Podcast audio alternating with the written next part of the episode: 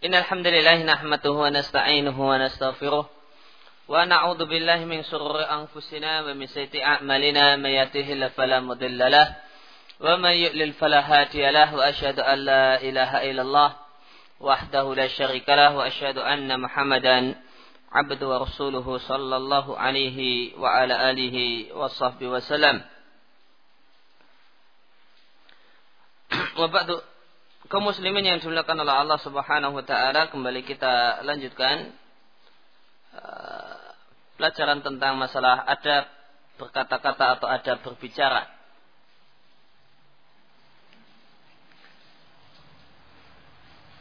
Faedah berikutnya, catatan tambahan berikutnya adalah yang beri sepatutnya bagi orang yang mendapatkan atau mendengar namimah untuk melakukan 6 hal.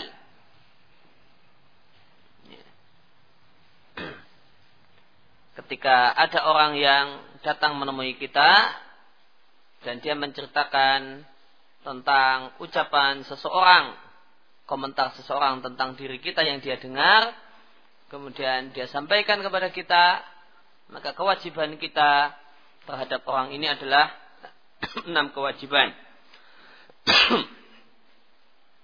Yang pertama, kita tidak percaya dengan laporannya, karena orang tersebut adalah namam.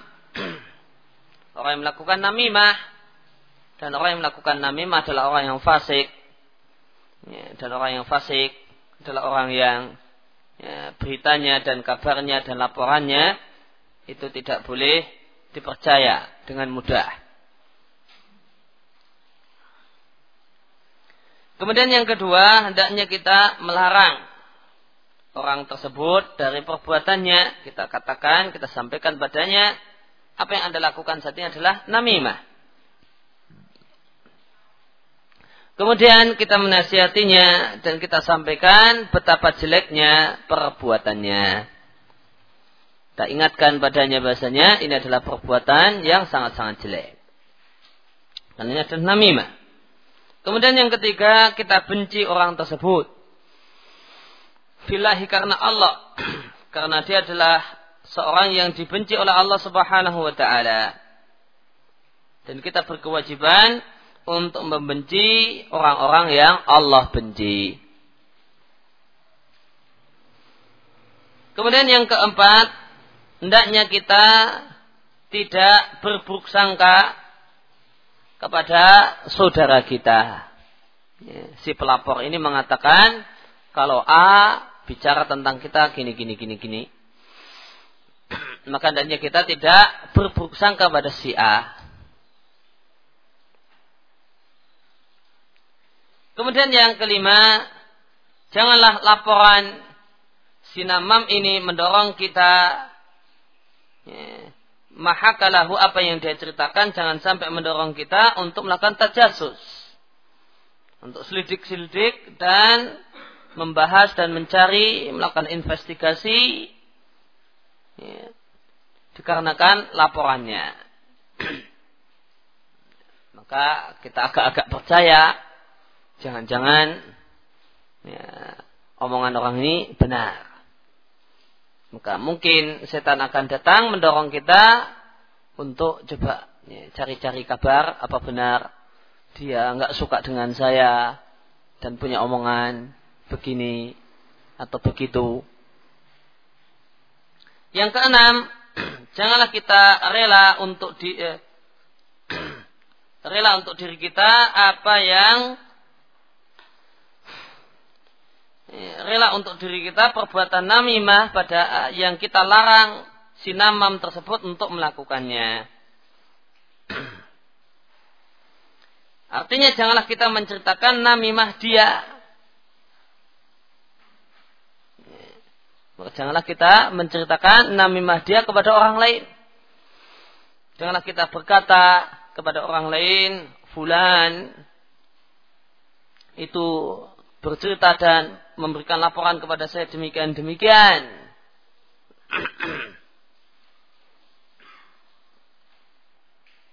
Maka jadilah kita namam.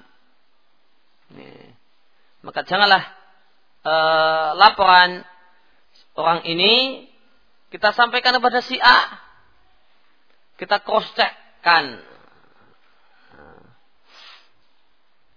maka jadilah kita namam, wahai A, telah datang kepadaku fulan, dia bercerita kalau engkau pernah ngomongin aku gini. Maka ketika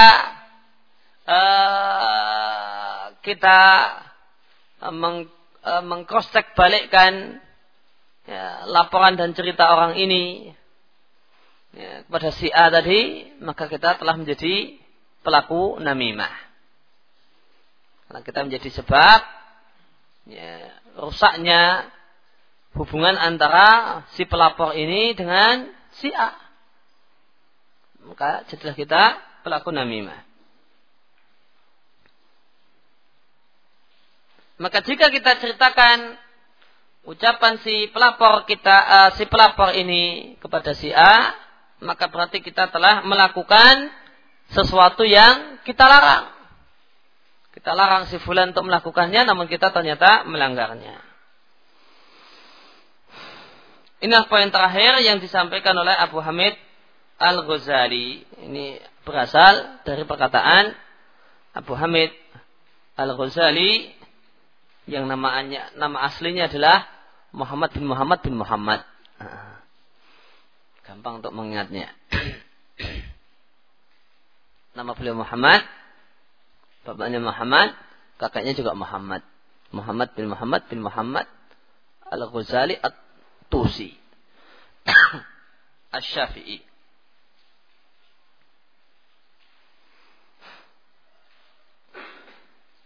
Maka semua yang disampaikan di sini tentang masalah namimah ini berlaku jika tidak ada di dalamnya maslahat syar'iyah, tidak ada manfaat. Namun jika ada kebutuhan untuk mewujudkan maslahat, maka tidaklah mengapa melakukan namimah. Maka namimah yang terlarang adalah namimah yang menceritakan perkataan orang tentang orang lain. Ini adalah terlarang jika min ajlil ifsad, jika dalam rangka merusak hubungan. Adapun jika karena maslahat tertentu, manfaat-manfaat tertentu yang tidak bisa kita wujudkan kecuali dengan melakukan perbuatan semisal perbuatan namimah, maka namimah semacam ini adalah namimah yang diperbolehkan. Sebagaimana kemarin kita contohkan, semisal para sahabat yang mendengar ucapan orang-orang munafik tentang Nabi, kemudian dilaporkan kepada Nabi.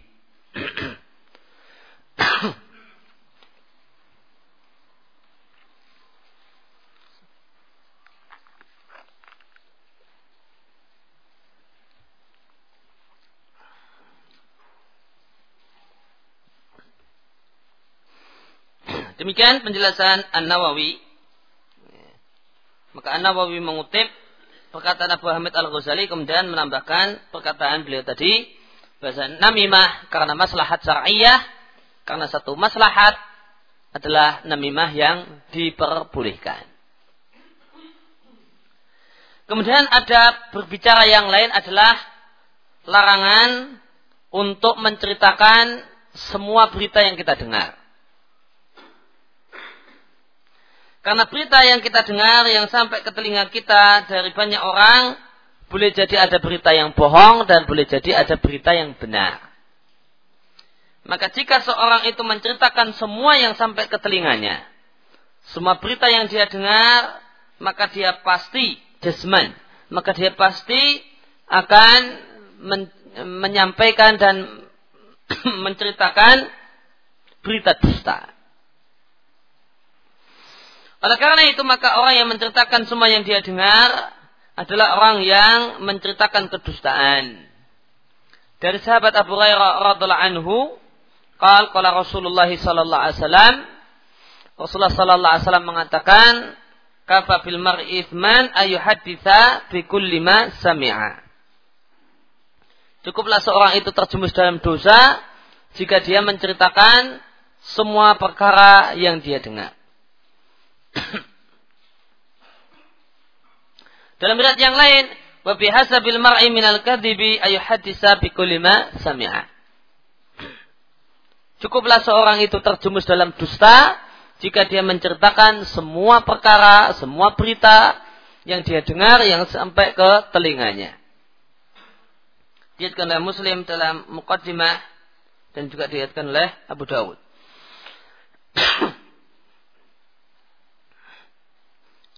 Satu hal yang patut dicatatan tambahan, satu hal yang patut diperhatikan bahasanya hadis yang diriwayatkan oleh Muslim dalam Muqaddimahnya belum tentu sahih.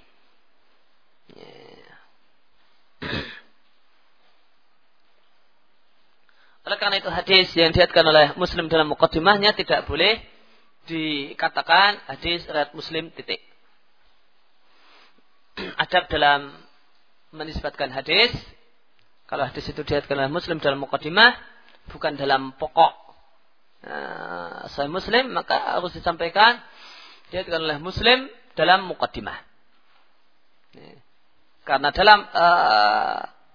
dalam Muqaddimah Sahih Muslim tidak berlaku syarat-syarat yang beliau tetapkan untuk Muslim.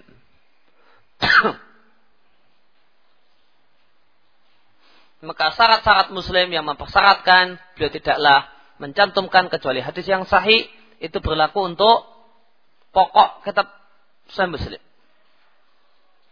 Adapun Muqaddimahnya maka tidak beliau persyaratkan, hanya menyampaikan riwayat yang sahih. Ya, maka Muslim itu tidak mempersyaratkan, bahasanya beliau hanya meletakkan dan mencantumkan hadis-hadis yang sahih saja untuk Muqaddimah Sahih Muslim. Maka yang disebut dengan Sahih Muslim adalah setelah Muqaddimah. Nah, itulah yang berlaku padanya sebutan Sahih Muslim. Dan hadis ini adalah hadis yang sahih. Kemudian mewaspadai dusta.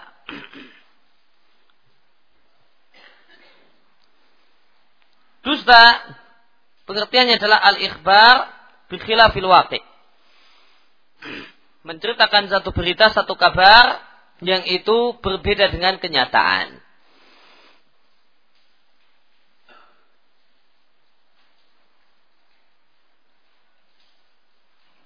Berkaitan dengan pengertian kadzib atau pengertian dusta, terdapat faedah keterangan dari Syaikh Walid Saifun Nasr di Daurah Sahih Muslim beliau, bahasanya pengertian dusta yang benar menurut Ahlu Sunnah adalah memberitakan, menyampaikan satu berita yang berbeda dengan menyelisih al-waqi' realita khotoan au amdan. Baik itu tidak sengaja ataupun sengaja. Maka orang yang bercerita tentang menyampaikan satu berita dan beritanya tidak benar dan tidak sengaja, itu tetap bisa disebut dusta. Ini faedah yang beliau ambil dari hadis man kadzaba alayya muta'ammidan. Barang siapa yang berdusta atas namaku dengan sengaja, maka dusta itu memiliki sifat sengaja dan memiliki sifat tidak sengaja.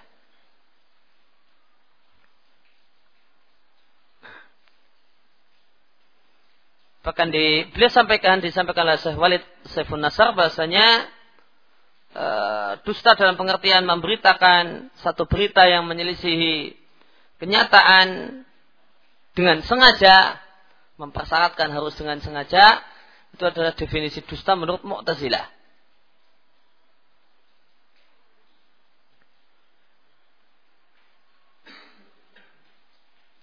Ya, Mu'tazilah yang mempersyaratkan untuk bisa disebut dusta harus sengaja.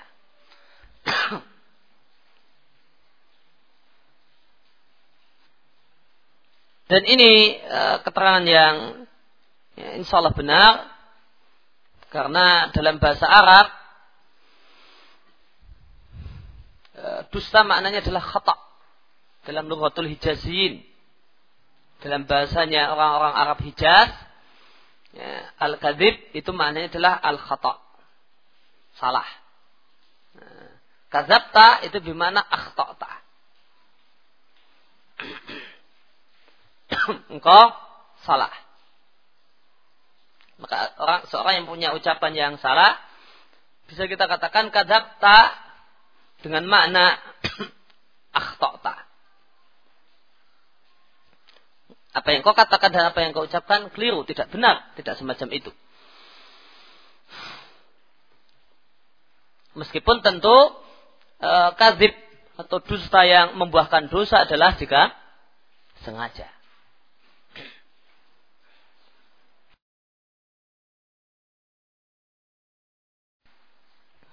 Apakah fiksi termasuk dusta?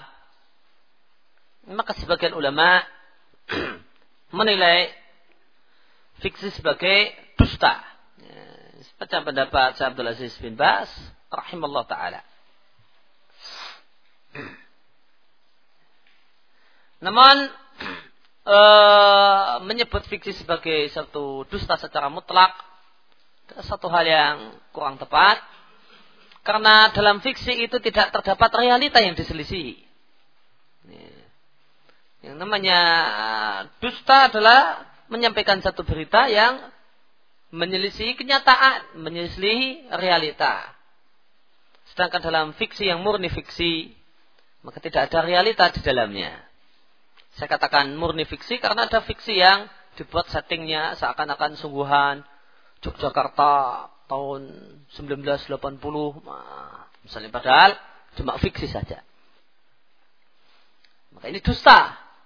Tapi kalau fiksi yang murni fiksi, maka tidak tepat untuk menilainya sebagai dusta dan kebohongan, karena tidak ada al-waqi', tidak ada realita yang diselisihi.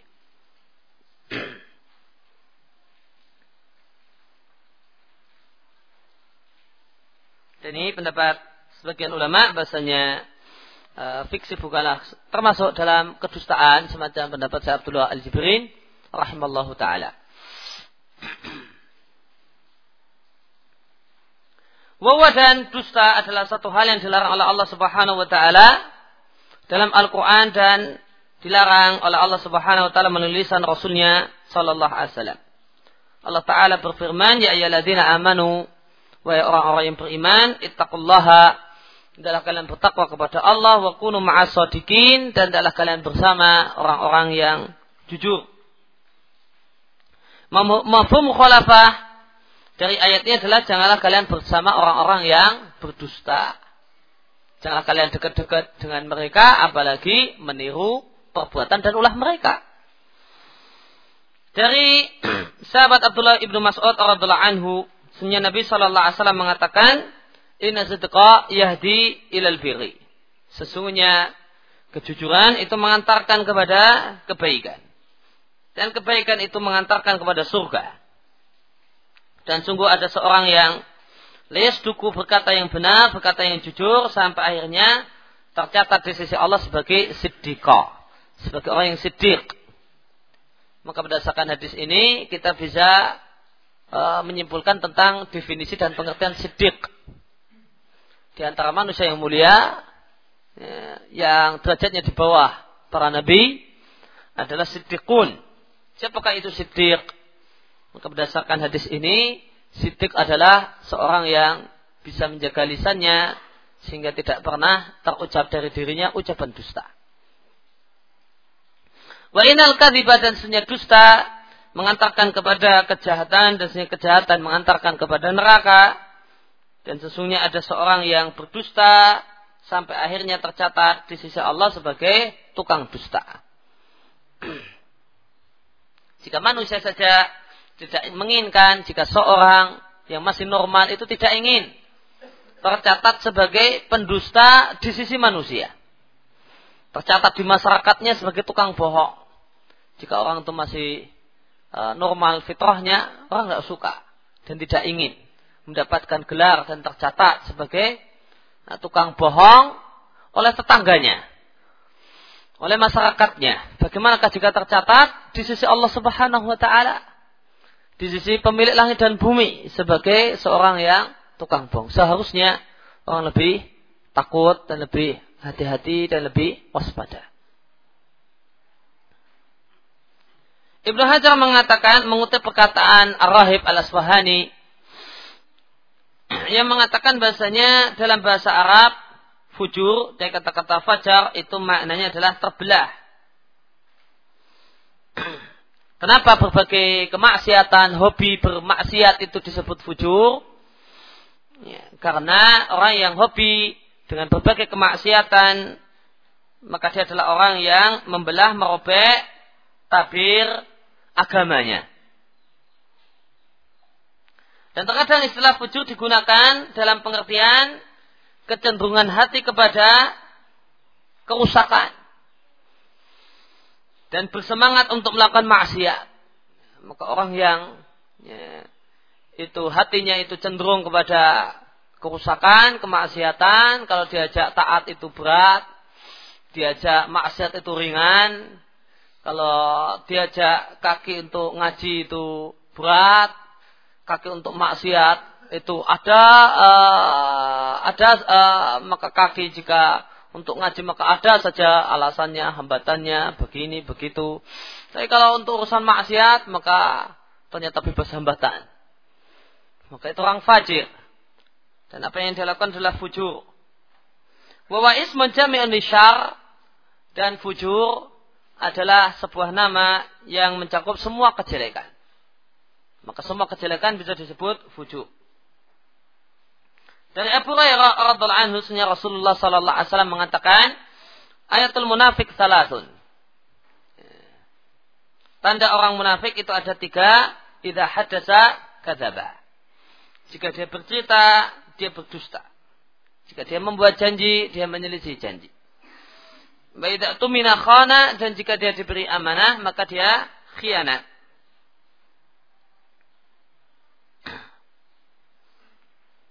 Maka Nabi sallallahu alaihi wasallam menyebut kedustaan sebagai sifat orang munafik. Ini merupakan celaan. Makanya menunjukkan sangat tercelanya dusta. Dan nanti sini dalil bahasanya memenuhi janji hukumnya wajib. Dan ini pendapat sebagian ulama tentang hukum memenuhi janji dan menyelisih janji. Maka ada tiga pendapat ulama. Yang pertama, pendapat jumhur ulama, mayoritas ulama mengatakan bahasanya memenuhi janji hukumnya mustahab, tidak wajib. Maka seorang yang berjanji, ya besok saya akan memberi Anda uang, atau besok saya akan ngasih hadiah, kemudian enggak jadi, maka menurut jumhur ulama enggak mengapa.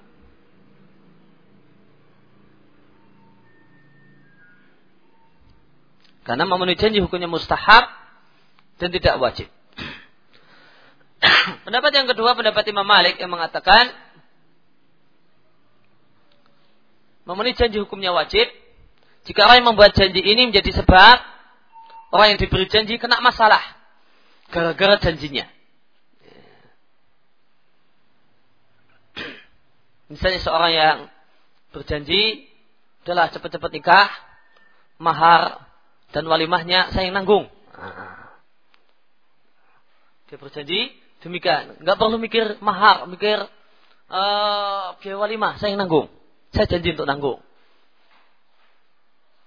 Maka akhirnya ya, laki-laki yang diberi janji ini ngelamar anak orang. Setelah dilamar, malah nggak jadi. Oh maaf ya, nggak jadi.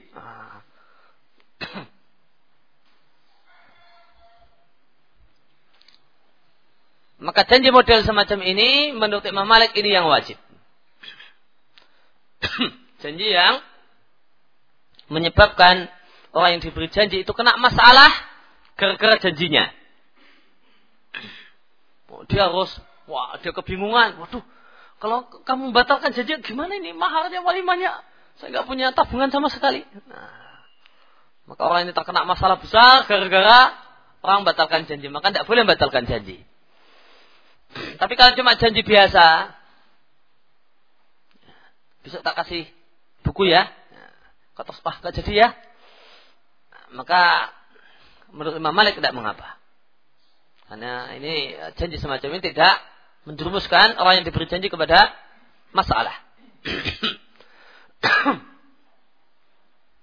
Kemudian pendapat yang ketiga, biasanya memenuhi janji hukumnya wajib apapun bentuknya.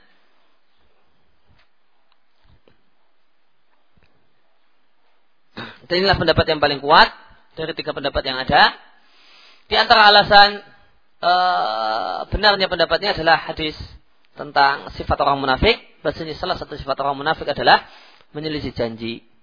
Dan tidaklah selayaknya seorang muslim bersifat dengan sifat orang munafik.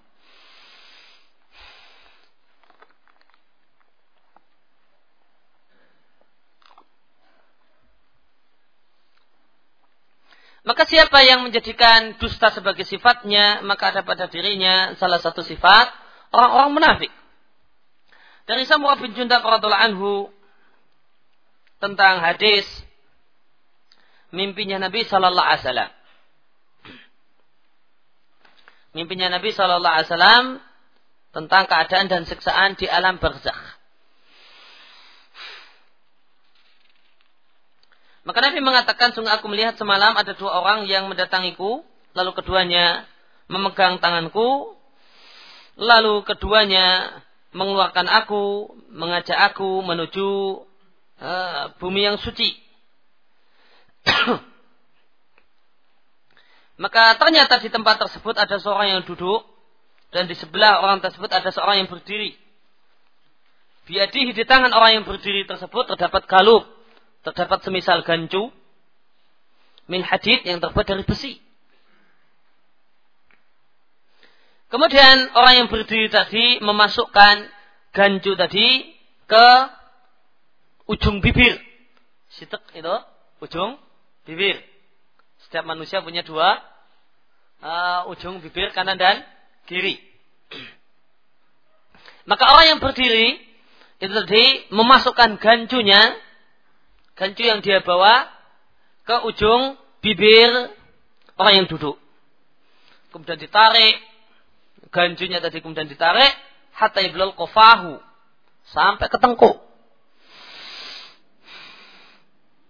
Kemudian dia melakukan hal yang sama untuk ujung bibir yang kedua. Nah, maka kanan misalnya sampai tengkuk. Yang kiri ditarik pakai gancu sampai tengkuk. Sampai leher. Maka setelah begitu selesai dia dari menarik gancu untuk ujung bibir yang kedua, maka ujung bibir yang pertama telah normal lagi. Kemudian ditarik lagi. Wa yalta'imu sidquhu, kemudian bertaut kembali, melekat kembali sidquhu ujung bibir yang pertama. Faya'udu yasna'u mislahu. Maka kembalilah orang yang berdiri itu melakukan apa yang telah, sebagaimana yang telah dia lakukan. Maka ketika melihat, menyaksikan hal ini, Nabi bertanya, mahada, siapakah orang ini? Kedua laki-laki yang membawa beliau mengatakan, ayo kita lanjutkan perjalanan. Di akhir hadis, Nabi berkata kepada dua orang yang membawanya, tawaf tumani, kalian berdua telah membawa aku keliling-keliling malam ini. Maka beritakan dan ceritakan kepada aku tentang semua hal yang telah aku lihat. Al keduanya mengatakan iya. Ada pun orang yang kau lihat ya, merobek ujung bibir atau ujung mulut seseorang, maka orang yang dirobek mulutnya tersebut adalah kadzdzab, adalah seorang yang pendusta. Yuhaddisu bil kadzibah, yang dia menceritakan dan memberitakan perkataan-perkataan yang dusta. Akhirnya perkataan yang dusta ini tersebar, tuhmal anhu, dibawa darinya, dipindahkan, ya, ditransfer ke tempat lain, dipindah oleh orang lain dan seterusnya, hatta tablugh al-afaq, sehingga memenuhi seluruh penjuru dunia. Faisna abi ila yaumil qiyamah. Maka dia disiksa di alam kuburnya dengan siksaan sebagaimana tadi, ila yaumil qiyamah, sampai terjadinya kiamat. maka itu siksa kubur untuk orang yang hobi berdusta. Orang yang membuat kedustaan, hanya kebohongan dan kedustaan ini tersebar ke segala penjuru dunia.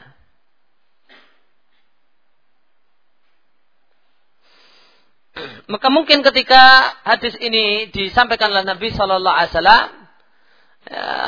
sebelum demikian canggihnya teknologi manusia, mungkin orang akan berpikir cukup keras, gimana sebuah kedustaan bisa sampai kepada ufuk timur dan ufuk barat, atau bahkan afak, jamak dari ufuk. Bagaimanakah sebuah kedustaan bisa tersebar ke berbagai ufuk, ke berbagai penjuru dunia? Ini satu hal yang luar biasa. Namun hal ini satu hal yang tidak aneh setelah berkembangnya teknologi manusia, ada internet misalnya. Maka orang tinggal membuat kalimat dusta satu lembar atau dua lembar di internet, ya, maka dia masukkan ke internet, maka seluruh penjuru dunia mengetahuinya. Dari ujung pelosok dunia ke ujung pelosok yang lain, orang mengetahuinya. Oh, ada berita kayak gini di Yogyakarta, ada berita gini. Padahal itu adalah asli dusta. Maka dustanya tersebar ke berbagai ujung dunia.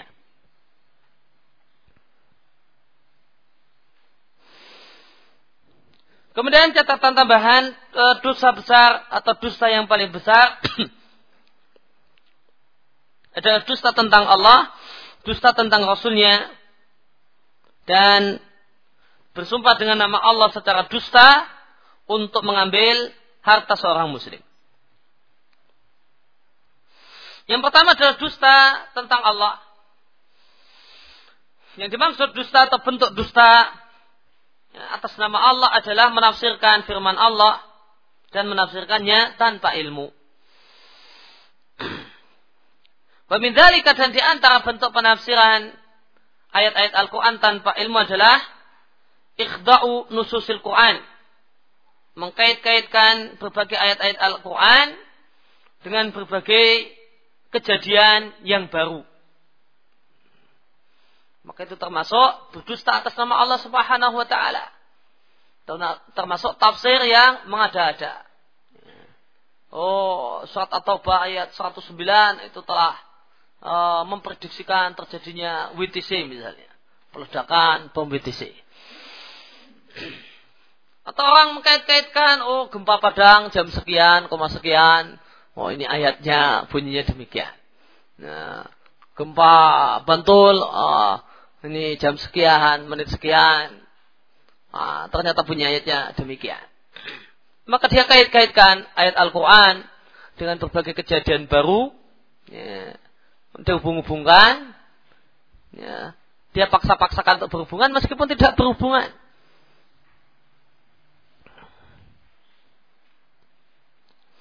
Walaqad kana salaf, dan para ulama salaf terdahulu mereka berat untuk menafsirkan Al-Quran tanpa ilmu.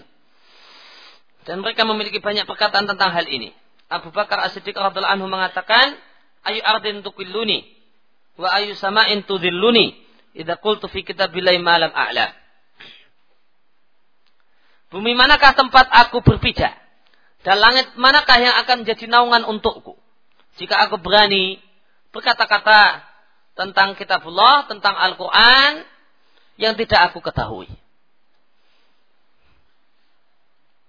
Maka seandainya aku berbicara tentang Al-Quran tanpa ilmu, kemudian Allah marah karena penafsiran yang tidak benar, maka kolong langit mana yang akan jadi tempat aku bernaung?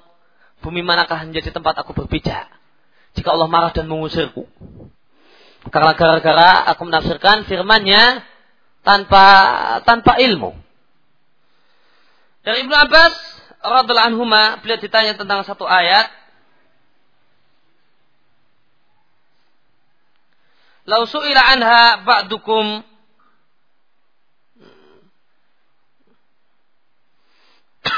seandainya salah satu kalian ditanya tentangnya, niscaya laqala fiha, tentu dia akan berani berbicara. Ternyata Ibnu Abbas fa'aba, tidak mau bicara. Ayakula fi, tidak mau dan enggan untuk berbicara tentang maksud satu ayat. Mas'ud seorang tabi'in mengatakan, hati-hatilah kalian dalam menafsirkan Al-Quran. Fa innamah hiya ar-riwayatu 'anillahi. Karena orang yang menafsirkan Al-Quran maka dia menyampaikan berita dari Allah Subhanahu wa taala. Maka seorang yang menafsirkan Al-Quran sama dengan mengatakan Allah maksudkan dan Allah inginkan dengan ayat ini makna demikian dan demikian. Inilah yang Allah inginkan. Mungkin satu hal yang besar, bukan satu hal yang remeh. Dari mana kita mengetahui kalau ini yang Allah maksudkan dan Allah inginkan jika tanpa ilmu? Ibnu Taimiyah mengatakan, maka asar atau riwayat dari salaf dan yang semisal dengannya dari para imam salaf, maknanya atau kita tafsirkan adalah mereka tidak mau berbicara tentang tafsir Al-Quran jika mereka tidak memiliki ilmu tentangnya. Adapun orang yang berbicara tentang tafsir Al-Quran bima ya'lamu min dzalik, dengan ilmu yang telah dia ketahui baik dari sudut pandang bahasa ataupun sudut pandang syariat, maka tidak mengapa. Maka seorang yang berbicara tentang Al-Quran menurut sudut pandang, maka lafadznya demi bahasa Arab, maka secara bahasa Arab lafadz semacam ini maksudnya adalah demikian. Maka yang Allah inginkan adalah demikian. Atau secara syariat istilah semacam ini maksudnya demikian, sehingga yang Allah maksudkan adalah makna semacam ini, maka ini tidaklah mengapa. Kemudian termasuk dusta atas nama Allah Subhanahu wa taala adalah bicara tentang asma wa sifat, tentang nama dan sifat Allah dan zat Allah tanpa ilmu. Dan termasuk berdusta atas nama Allah Subhanahu wa taala adalah berfatwa tanpa ilmu. Karena syariat adalah syariat Allah, hukum adalah hukum Allah. Maka seorang yang mengatakan demikian menurut Allah, demikian menurut Islam, maka di antara kalimat yang berat untuk kita ucapkan adalah kalimat-kalimat penegasan, demikianlah menurut Allah dan Rasulnya, demikianlah menurut Islam. Ini kalimat yang besar. Ini kalimat yang gawat. Dari mana kita bisa? Maka ini tidak boleh kita ucapkan seperti ini menurut Islam, seperti ini menurut Allah dan Rasulnya, kecuali setelah kita pastikan, betul-betul setelah kita pastikan bahasanya itulah menurut Islam.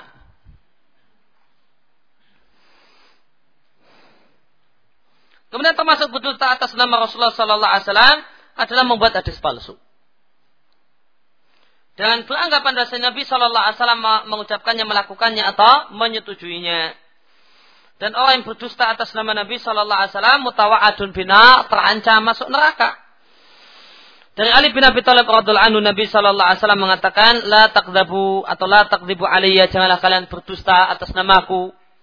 Fa inna man kadzaba alaiya fayali jinnara.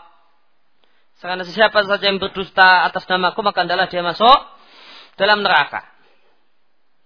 Atau Nabi mengatakan, maka niscaya dia masuk neraka.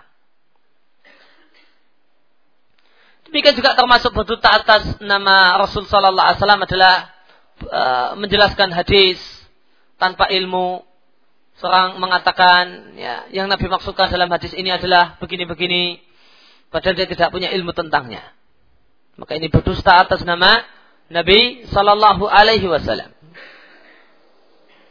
Demikian juga orang yang menyampaikan bahasanya ajaran Nabi adalah demikian, padahal bukan ajaran Nabi. Maka di antara bahaya bid'ah adalah dusta atas nama Nabi Sallallahu Alaihi Wasallam. Seorang yang melakukan bid'ah, dia mengatakan ajaran Nabi adalah demikian, padahal Islam adalah demikian, padahal tidak. Padahal Nabi tidak mengajarkannya. Maka orang yang membela-bela bid'ah, maka pada hakikatnya dia berdusta atas nama Nabi Sallallahu Alaihi Wasallam. Kemudian dusta jenis yang ketiga yang besar bahayanya adalah berdusta atas nama Allah Subhanahu Wa Taala secara dusta untuk mendapatkan dan merampas harta seorang Muslim.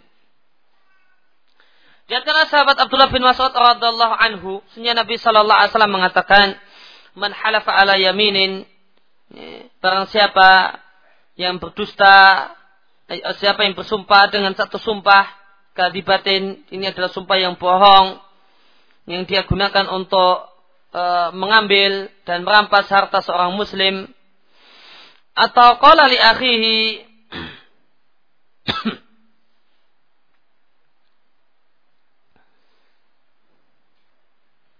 atau dia berkata ada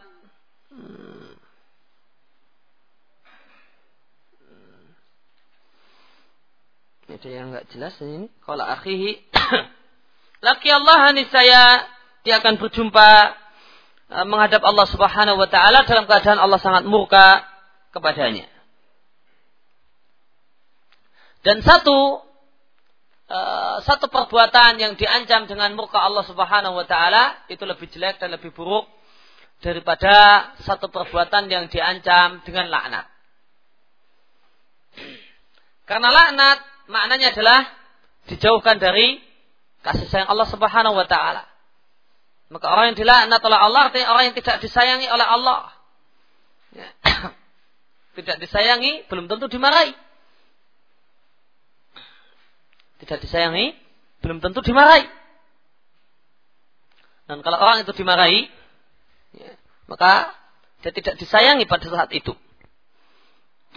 Nah, karena itu maka para ulama mengatakan bahasanya dosa yang diancam dengan murka Allah itu levelnya lebih besar, levelnya lebih parah, lebih keterlaluan daripada dosa yang diancam dengan laknat Allah Subhanahu wa taala. Maka orang yang mendapatkan ghadab, murka dari Allah, pasti tidak mendapatkan rahmat Allah. Maka di sini bersumpah dusta untuk mendapatkan harta seorang muslim, maka Nabi katakan Allah murka padanya. Maka seorang yang ngaku-ngaku demi Allah ini punya saya, padahal dia tahu itu adalah punya temannya, kemudian dia berkata demikian untuk mengambil harta temannya, maka orang ini diancam dengan murka Allah Subhanahu wa taala. Dari Abdullah bin Amr radhiyallahu anhuma dari Nabi sallallahu alaihi wasallam, Nabi mengatakan al-kaba'ir, dosa besar adalah menyekutukan Allah, durhaka pada kedua orang tua, ya, qatlun nafsi, membunuh jiwa yang tidak Allah halalkan untuk dibunuh, dan al-yamin al-ghumus, ya, sumpah yang menenggelamkan, yaitu sumpah dusta. Kenapa sumpah dusta itu disebut yamin ghumus yang artinya menenggelamkan? Lihat catatan kaki. Karena sumpah ini menenggelamkan pelakunya ke dalam dosa di dunia dan ke dalam neraka di akhirat nanti.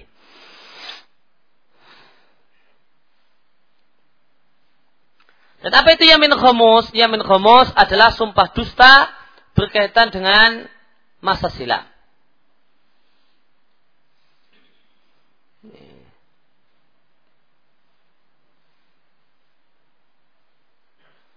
Maka seorang yang mengatakan demi Allah minggu kemarin saya sakit, padahal dia tidak sakit, ini yamin ghumus.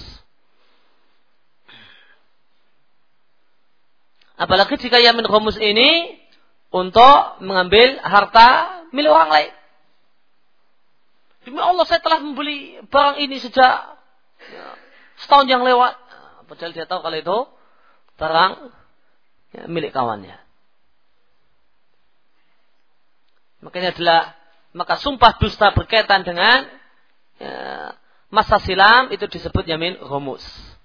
Boleh jadi dengan sumpah tersebut dia mengambil harta orang lain, ataupun dengan sumpah tersebut dia tidak mengambil harta orang lain. Maka ini termasuk yamin ghumus, dan yamin ghumus tidak ada kafarahnya. Tidak bisa ditebus dengan kafarah sumpah. Karena kafarah sumpah hanya berlaku untuk sumpah yang berkaitan dengan masa depan. Sumpah yang dilanggar berkaitan dengan masa depan. Seorang mengatakan, ya, demi Allah selama seminggu ke depan, saya tidak akan makan daging misalnya. Nah, kemudian dia makan daging. Padahal seminggu belum selesai. Maka dia melanggar sumpah. Dan sumpahnya ini berkaitan dengan masa depan. Nah, ini bisa di sini dalam sumpah semacam ini ada kafarahnya, ada penebus dosanya, penghapus dosanya. Yamin ghumus itu berkaitan dengan masa silam. Dan tidak ada kafarah untuk yamin ghumus. Tidak bisa dihapus dengan membayar kafarah. Yang ada adalah bertobat pada Allah Subhanahu wa taala sehingga ya, statusnya menggantung. Ya, mudah-mudahan Allah terima. Tapi kalau pelanggaran dalam sumpah berkaitan dengan masa depan, maka kita katakan, kita tegaskan ya kalau kafarah sudah dibayar, tidak masalah. Ya, tanggung jawab dah selesai, masalah dah selesai.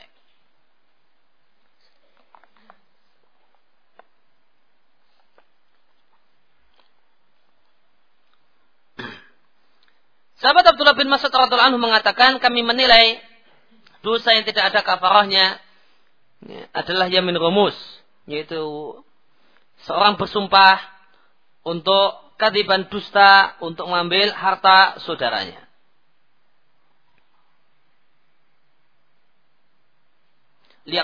Liaqta'ahu untuk mengambilnya. Untuk mengambil harta milik saudaranya. Berkaitan dengan hadis tadi bahwa alaihi ghudban akhihi itu auqal atau Nabi mengatakan akhihi ganti dari rajulun muslim. Maka perawi mungkin ragu-ragu apakah Nabi mengatakan mali rajulun muslimin ataukah mengatakan mali akhihi, harta saudaranya. Kemudian boleh dusta dalam tiga hal. Pertama, dalam rangka mendamaikan dua orang yang bertengkar, dua orang yang nengan, dua orang yang tidak bertegur sapa. Yang kedua, dalam peperangan. Yang ketiga adalah perkataan dan ucapan seorang suami kepada istrinya dan seorang istri kepada suaminya.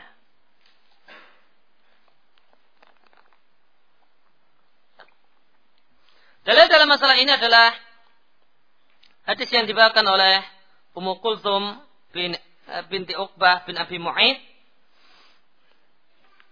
radhiyallahu anha, beliau mengatakan, aku mendengar Rasulullah sallallahu alaihi wasallam mengatakan, "Laisa al-kadzab, bukanlah termasuk orang yang berdusta, alladzi yuslihu bainan nas, orang yang mendamaikan manusia, fayanmi khairan aw yaqul khairan." Maka dia mengucapkan kebaikan atau mengucapkan kebaikan. Dalam riwayat Abu Dawud, beliau Mukulsum mengatakan, aku tidak pernah mendengar Rasulullah sallallahu alaihi wasallam memberikan keringanan dalam satu pun bentuk dusta illa fi salatin. Kecuali dalam tiga hal. Adalah Rasulullah sallallahu alaihi wasallam mengatakan, tidaklah aku menilai dusta seorang yang mendamaikan manusia.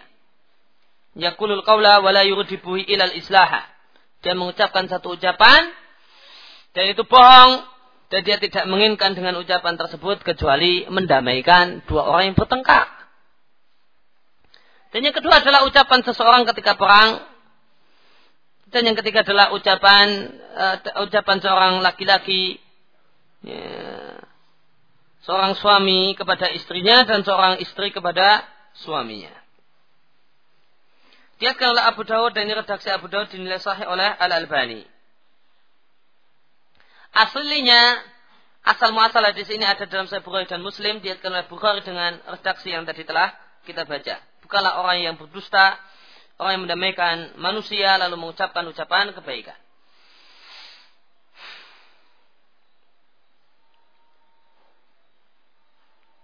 Dan diatkan oleh Muslim dengan dua lafadz yang ada dua-duanya, akan tapi dalam riwayat Muslim disebutkan bahasanya tambahan yang ada dalam hadis ini adalah perkataan Az-Zuhri. Kalau Ibnu Syihab Az-Zuhri mengatakan, tidak aku pernah mendengar Nabi memberikan keringanan dalam satu pun dosa dan seterusnya. Maka yang jadi masalah adalah kalimat masami itu Rasulullah sallallahu alaihi wasallam yurakhisu fi sa'il min al-kadzib. Apakah ini hadis Nabi? Apakah ini perkataan Ummu Kulthum sehingga hadis Nabi? Ataukah ini perkataan Ibnu Syihab Az-Zuhri sehingga ini adalah perkataan tabi'in? Dan inilah pendapat yang dipilih oleh Ibnu Hajar. Ibnu Hajar mengatakan bahasanya lam asma adalah perkataan dan seterusnya adalah perkataan Az-Zuhri. Sehingga Ibnu Hajar mengatakan sunya tambahan yaitu masami itu Rasulullah sallallahu alaihi wasallam yurakhis adalah mudraj, adalah sisipan yang disisipkan oleh perawi kepada hadis Nabi padahal aslinya perkataan Syihabuddin Az-Zuhri. Atau perkataan Ibnu Syihab Az-Zuhri. Namun pendapat Al-Hafidz Ibnu Hajar ini dibantah oleh Al-Albani di silsilah sahihah. Dan beliau jelaskan Al-Albani menjelaskan bahasanya tambahnya adalah marfu'. Sabitah adalah sahih dari Nabi sallallahu alaihi wasallam. Maka bacalah bukunya Al-Albani silsilah sahihah jika Anda menghendakinya.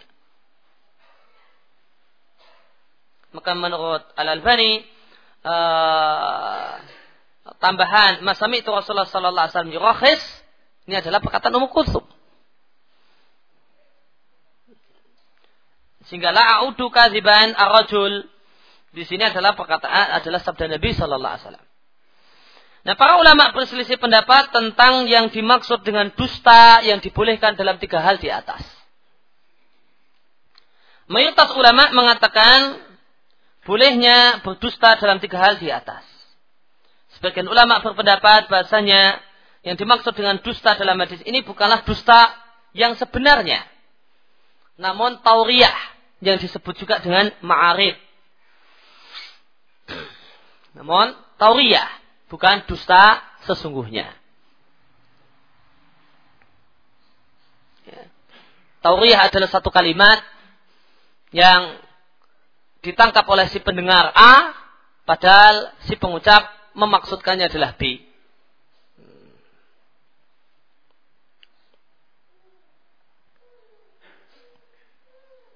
Semisal perkataan Imam Ahmad, ya, ketika itu ada salah seorang ulama yang ada di rumahnya Imam Ahmad, ya, Al-Madini atau yang lain, kemudian Al-Madini ketika itu ada orang yang ingin menemui Yahya Al-Madini yang ketika itu bertamu di rumahnya Imam Ahmad. Namun Yahya Al-Madini tidak menginginkan untuk berjumpa dengan orang itu. Beliau dengar suaranya, oh ini suaranya si fulan. Yahya, beliau enggak menginginkan untuk berbicara dengannya dan menemuinya. Maka Imam Ahmad yang punya rumah kemudian keluar rumah. Kemudian orang tersebut bertanya, saya ingin berjumpa dengan anggap saja misalnya Al-Madini. Nah, atau ya seorang ulama di sezaman dengan Imam Ahmad. Maka Imam Ahmad mengatakan Yahya Al-Madini atau fulan tidak ada di sini dan untuk apa dia di sini? Ya. Sambil dia letakkan jempolnya di telapak tangannya. Beliau berisarat dengan jarinya. Beliau sambil letakkan di telapak tangannya. Ya. Fulan Anda ada di sini dan untuk apa dia di sini? Ya. Maksudnya di sini.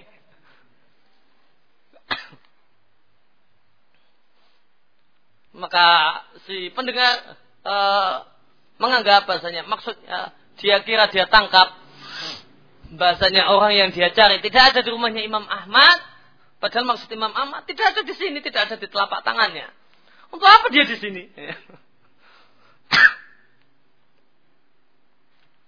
Maka itu namanya tauriyah, satu kalimat yang ditangkap oleh orang yang mendengar dengan makna A padahal orang yang mengucapkannya maksud dan maknanya adalah B. Maka sebagian ulama mengatakan tiga dusta yang Nabi bolehkan dalam hadis di atas maksudnya adalah tauriyah, bukan dusta sesungguhnya.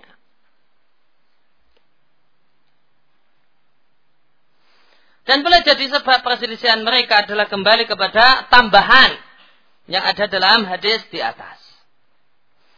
Apakah itu mudroj, ya, perkataan perawi, yaitu Ibnu Syihab Az-Zuhri, ataukah memang hadis Nabi. Dan tambahan tadi telah jelas bahasanya dia marfu, sebagaimana kami telah jelaskan. Fata'ayan, maka sebuah keniscayaan kita katakan bolehnya dusta dalam 3 hal yang telah disebutkan. Dan untuk menguatkan hal ini, dan hadis ini memiliki ya, hadis-hadis tambahan yang lain yang menguatkannya.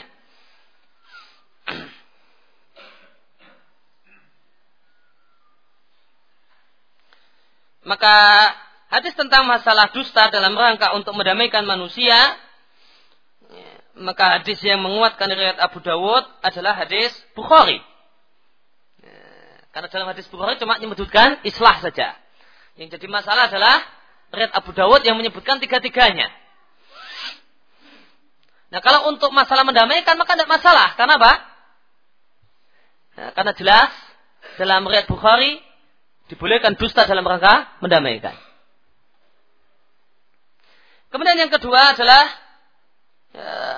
dalil penguat untuk menunjukkan bolehnya dusta dalam rangka perang adalah hadis Jabir bin Abdillah radhiallahu anhuma. Sesungguhnya Nabi SAW mengatakan, "Man lil Ka'ab bin al-Ashraf."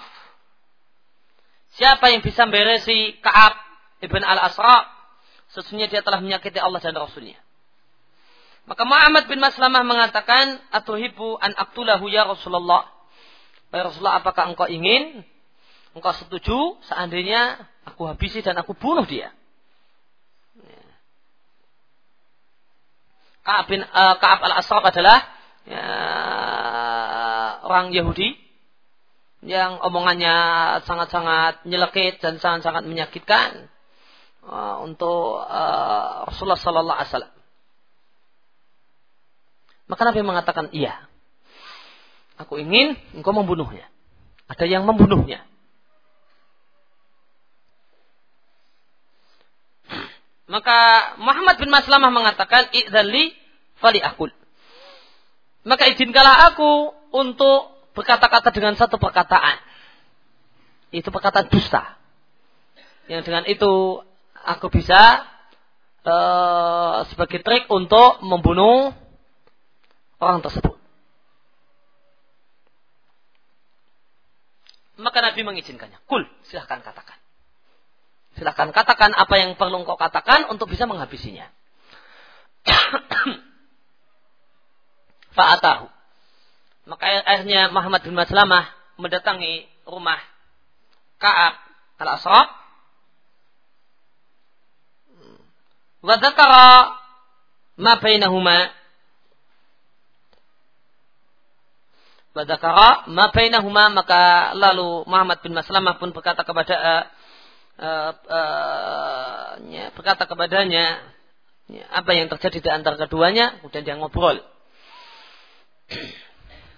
Ya, maka datang ke rumah ya, Ka'ab al-Ashraf dan ngobrol. Di antara obrolannya adalah inna hadza rajula, yaitu Muhammad sallallahu alaihi wasallam. Sesungguhnya Muhammad sallallahu alaihi wasallam, kata Muhammad bin Maslamah, dan ini kalimat dusta. Qad arada sadaqata wa qad annana, sungguh dia ingin ngambil-ngambil harta kita dengan nama zakat, dengan nama sedekah, dan sungguh dia telah membebani kita. Falamma sami'ahu, maka tatkala Ka'ab al-Ashraf ini, Ka'ab ibn al-Ashraf ini mendengar ucapan tadi, maka dia belum menanggapinya. Wa aidan wallahi latumillu nahu.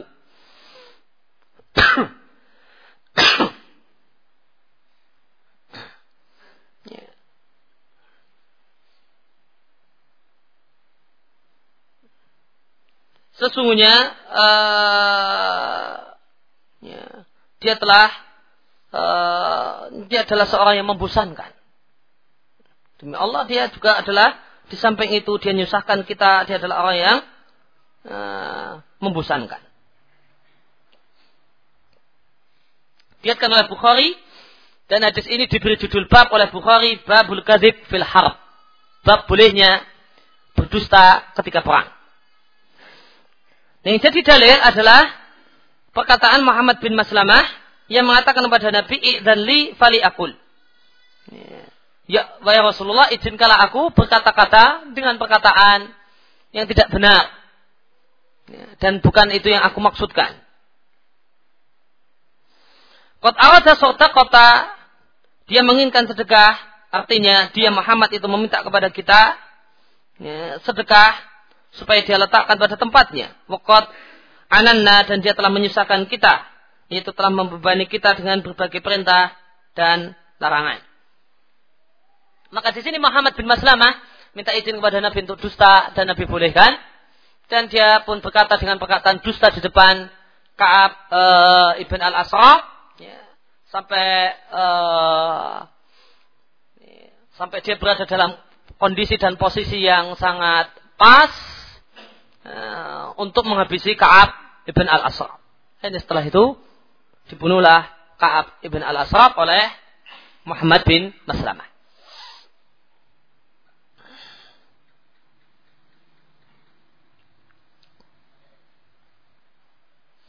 Maka hadis ini, satu catatan penting berkaitan dengan hadis ini. Hadis ini diletakkan oleh sebagian orang yang hobi untuk mengkafirkan orang lain. Dan tidaklah menilai dan beranggapan bahwa orang-orang di sekelilingnya adalah orang-orang kafir. Maka sebagian mereka beralasan dengan hadis ini untuk membolehkan aksi-aksi yang mereka lakukan dalam rangka menghabisi orang-orang tertentu yang mereka targetkan. Mereka beralasan dengan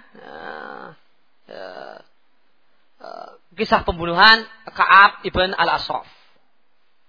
Ini adalah satu hal yang tidak benar. Karena Ka'ab ibn al-Ashraf itu dibunuh atas perintah Nabi Shallallahu Alaihi Wasallam sebagai seorang penguasa. Bukan inisiatif individu. Bukan seorang inisiatif individu. Wah, ini ada pendeta kurang ajar, itulah dihabisi saja. Nanti ketika dia jalan-jalan di jalan, kita pepet, kita dor. Dan dia mengira bahasanya dia mengamalkan hadis ini dengan perbuatan ini, padahal ini satu hal yang tidak benar. Ini sangat jelas tidak benarnya.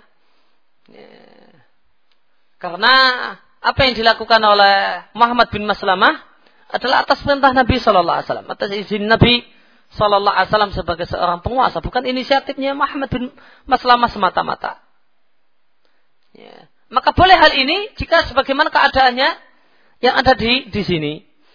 Maka jika karena perintah penguasa terhadap orang-orang kafir tertentu yang perlu dihabisi, maka boleh. Namun jika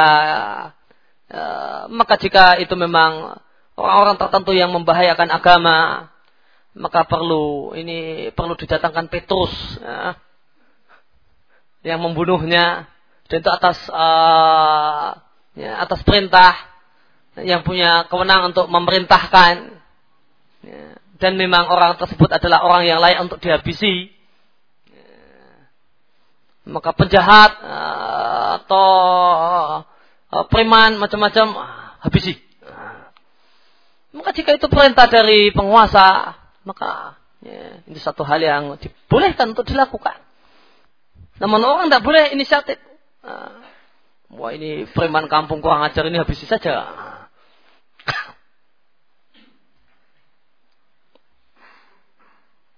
Kemudian hadis penguat berkaitan dengan masalah bolehnya dusta seorang suami kepada istrinya dalam rangka menyenangkan hati istrinya adalah apa yang diriwayatkan oleh Atha bin Yasar. Beliau mengatakan, "Ja'a rajulun lin Nabi sallallahu alaihi wasallam." Ada seorang datang menghadap Nabi sallallahu alaihi wasallam kemudian mengatakan, "Ya Rasulullah, hal alayya junahun an aqdhiba ahli?"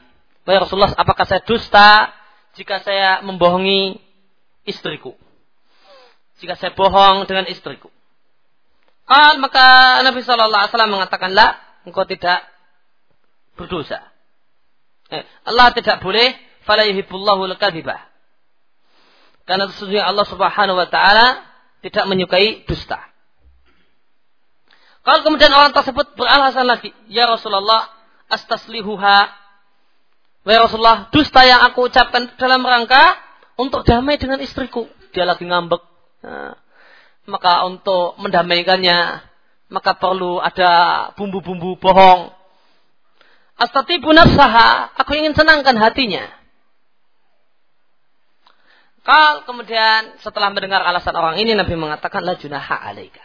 Jika demikian, maka tidak berdosa. Al-Albani dalam silsilah sahih mengatakan hadis ini diriwayatkan oleh Al-Humaydi dalam musnadnya. Dan hadis ini sebagai yang mana engkau lihat adalah mursal. Karena Atha bin Yasar adalah tabi'in. Akan tapi lihatlah lebih lengkap di silsilah sahihah pada tempat yang telah diisyaratkan untuk supaya engkau mengetahui kenapa Al-Albani memasukkan athar tersebut dalam silsilah sahihah. Karena hadis mursal itu adalah dha'fun yasir. Mursal itu termasuk dalam kategori dha'fun yasir, kelemahan yang ringan. Jika kelemahan yang ringan ini mendapatkan hadis yang lain yang juga lemah, yang ringan, maka bisa naik dan bisa jadi kuat. Kurang lebih intinya demikian.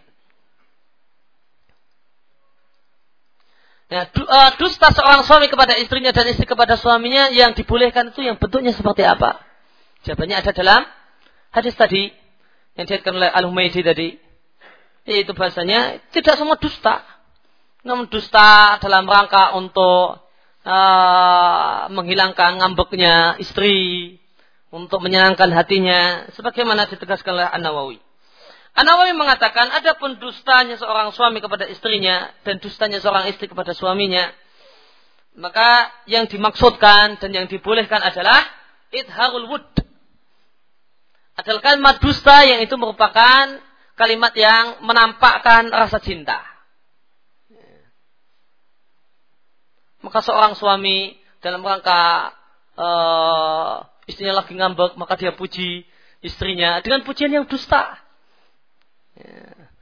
Untuk menampakkan betapa besarnya cintanya kepada istrinya. Ya. Engkaulah wanita yang tercantik di dunia. Padahal tidak, kan? Untuk menampakkan besarnya rasa cinta seorang suami kepada istrinya. Dalam rangka untuk menghilangkan ngambeknya misalnya. Maka ini kalimat dusta yang diperbolehkan. Kemudian atau wal wa'du bima la yalzam. Nah, isi dusta seorang suami kepada istrinya adalah janji, namun janji yang tidak mengikat. Itulah kapan-kapan kita beli, ya kapan-kapan. Kapan-kapan kan ya, kapan-kapan. Besok-besok kita beli ini gitu. Besok-besok ya. Tahun depan juga masih besok.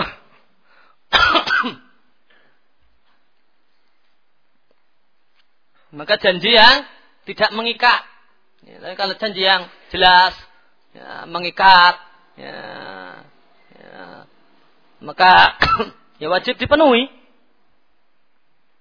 Ya, yang tidak wajib untuk dipenuhi, janji yang dibuat ngambang, janji yang dibuat tidak mengikat karena mengambang. Wa nabu dzalik, dan dusta semacam itu, semisal itu. Adapun mukhoda'ah, adapun menipu, ya, ngakali dalam rangka untuk tidak memberikan apa yang menjadi kewajiban suami atau apa yang menjadi kewajiban si istri, atau mengambil sesuatu yang tidak menjadi haknya, baik hak suami ataupun hak istri, maka itu adalah dusta yang haram dengan ijma' kaum muslimin. Wallahu a'lam.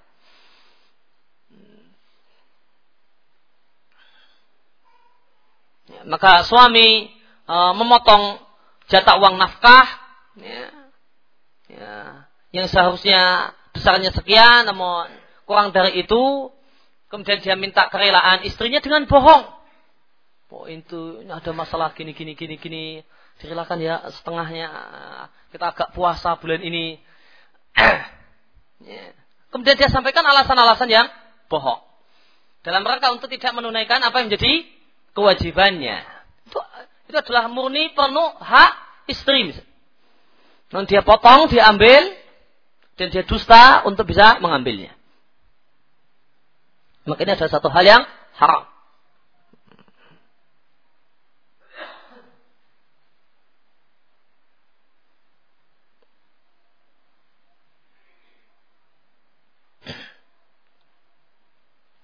Atau menipu istri dengan tidak menunaikan kewajibannya.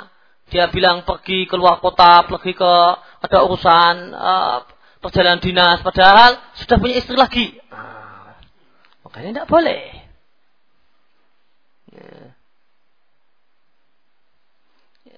Oleh karena itu Syekh Abdul Aziz bin Baz rahimahullah ta'ala satu ketika pernah ditanya tentang di acara Nurun ala Dar, ditanya tentang masalah hukum orang yang menikah lagi tanpa memberitahu istrinya, bolehkah? Maka Syekh Ibnu Baz rahimahullah ta'ala mengatakan tidak boleh, haram. Karena bagaimanakah mungkin dia bisa menunaikan apa yang jadi kewajibannya? Apa yang jadi kewajibannya itu berlaku adil kepada istri-istrinya jika dia tidak memberitahukan sembunyi-sembunyi kalau dia nikah lagi. Kalau seorang suami itu sembunyi-sembunyi nikah lagi, maka pasti dia zalim. Gak bisa nikah lagi kok sembunyi-sembunyi. Nggak boleh. Kalau sembunyi-sembunyi maka pasti dia terjerumus dalam hal yang haram. Demikian kata Syekh Abdul Aziz bin Baz rahimahullah ta'ala. Dan benar, kalau orang nikah lagi kemudian sembunyi-sembunyi, maka apa yang terjadi? Maka hak giliran malah mesti tidak adil. Dan ini sebuah kewajiban. Maka ada pihak-pihak yang terzalimi. Maka mau tidak mau poligami tidak ada yang bisa dilakukan dengan sembunyi-sembunyi kecuali dengan melanggar, dengan melakukan tindakan kezaliman dan dusta dan semisalnya. Al-Albani mengatakan walaysa minal kadhib, bukanlah termasuk dusta yang diperbolehkan seorang itu menjanjikan pada istrinya sesuatu dalam keadaan dia tidak ingin memenuhi janjinya.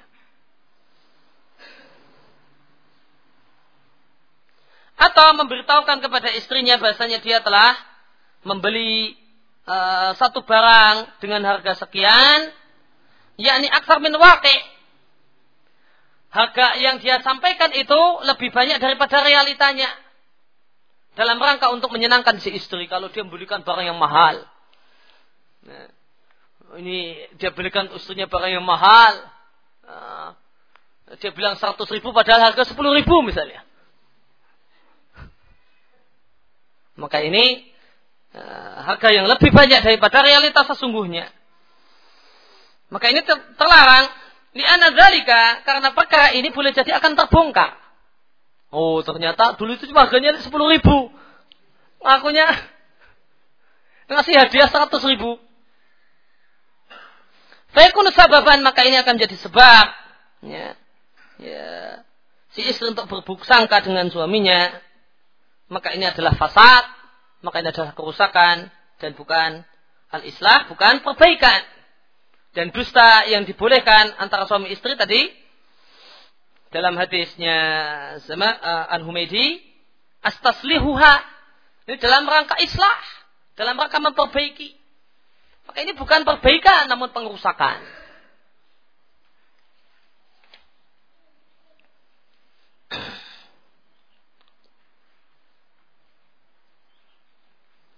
Kemudian larangan berucap yang kotor, watafahus, atau memaksakan diri untuk berucap kotor.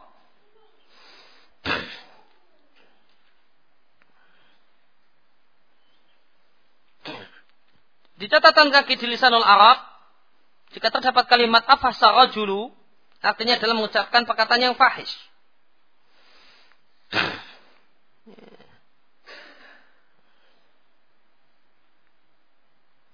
Dan fahish atau dzul fahash maknanya adalah al-khona, adalah ucapan yang buruk, ucapan yang kotor, min qaulin wa fi'lin, perbuatan yang kotor atau ucapan yang kotor. Adapun mutafahish adalah orang yang memaksa-maksakan diri untuk mencaci maki orang lain dan bersengaja untuk mencaci maki orang lain, memberikan sumpah serapah untuk orang lain. Maka ada dua hal yang terlarang, adalah al-fuhush dan al-mutafahish, ucapan yang kotor dan memaksa-maksakan diri untuk berucap kotor. Artinya aslinya dia tidak punya kebiasaan untuk berkata-kata yang kotor. Kan sebagian orang berkata-kata kotor itu jadi menu setiap hari. Nah, makanya adalah ucapan fahish. Ini adalah al-fuhsh. Ini adalah ucapan kotor. Ada orang yang biasanya dia tidak pernah berkata-kata yang kotor, berisi sumpah serapah. Kemudian suatu ketika dia memaksakan dirinya untuk keluar dari kebiasaannya. Oh, tak sekali-kali ngomong kotor lah. Maka ini mutafahish. Dua-duanya terlarang. Oh, kan dikit-dikit ngomong kotornya, biasanya enggak kok. Meskipun dikit-dikit, nah ini mutafahish. Orang yang memaksa-maksakan diri untuk beromong kotor dengan alasan sedikit-sedikit. Ya. Cuma kadang-kadang. Maka Nabi Shallallahu Alaihi Wasallam adalah manusia yang paling mulia akhlaknya, paling sempurna akhlaknya. Maka beliau adalah manusia yang paling jauh dengan badi'il qaul, ya, ucapan yang rendah. Ucapan yang jelek, wasakit, dan ucapan yang rendah, yang enggak mutu. Dan adalah beliau sallallahu wasallam alaih melarang ucapan yang kotor, melarang laknat, wa qaulal khana, dan ucapan yang kotor, dan perkataan-perkataan yang tidak benar yang lainnya. Diatkan oleh Ibnu Mas'ud radhiyallahu anhu, Nabi sallallahu alaihi wasallam mengatakan, seorang mukmin bukanlah seorang yang to'an, suka mencela, suka melaknat, tidak pula orang yang omongannya kotor, wal badhi, dan omongannya kotor. Apa itu to'an? Di catatan kaki kutipan dari Lisanul Arab, seorang mukmin bukanlah to'an, artinya waqa'an, hobi untuk mencela kehormatan orang lain, bidzam, dengan mencelanya, dengan menghibah dan semisalnya.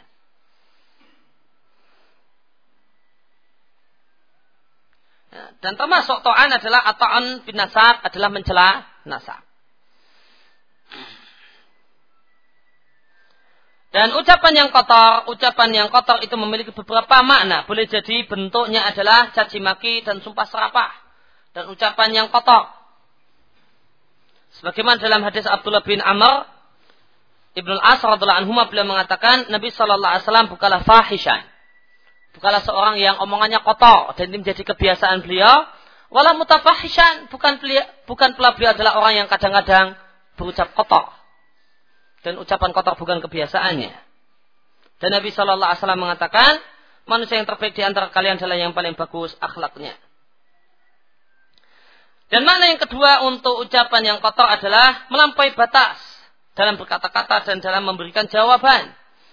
Sebagaimana dalam hadis Aisyah radhiallahu anha, beliau mengatakan ada beberapa orang Yahudi yang datang melewati Nabi Shallallahu Alaihi Wasallam atau menjumpai Nabi Shallallahu Alaihi Wasallam, lalu mereka mengatakan, Assalamu alaika ya Abul Qasim. Ya, jika orang tidak cermat maka dikira Assalamu alaika. Padahal yang diucapkan oleh orang Yahudi adalah Assalamu alaik. Ya, kalau orang enggak dengarkan dengan baik, maka dia akan mengira ucapan Assalamu alaik, dikira Assalamu alaik, padahal Assalamu alaik, dan Assam adalah al-maut. Maka Yahudi ini mengatakan mudar kamu wahai Muhammad, mampus kamu, kematian untukmu. Maka Nabi Sallallahu Alaihi Wasallam menjawab, wa'alaikum, dan untuk kamu juga, kamu mudar juga kamu.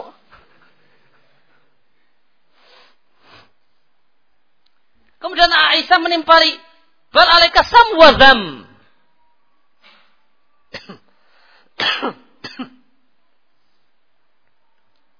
Bahkan untuk kalian kematian dan untuk kalian celaan. Maka Rasulullah sallallahu alaihi wasallam mengatakan, wahai Aisyah, janganlah engkau fahisyan. Fahisyan di sini apa? Menjawab yang melampaui batas. Jangan engkau berkata kotor. Maksudnya apa? Berkata yang melampaui batas, yang kelewat batas.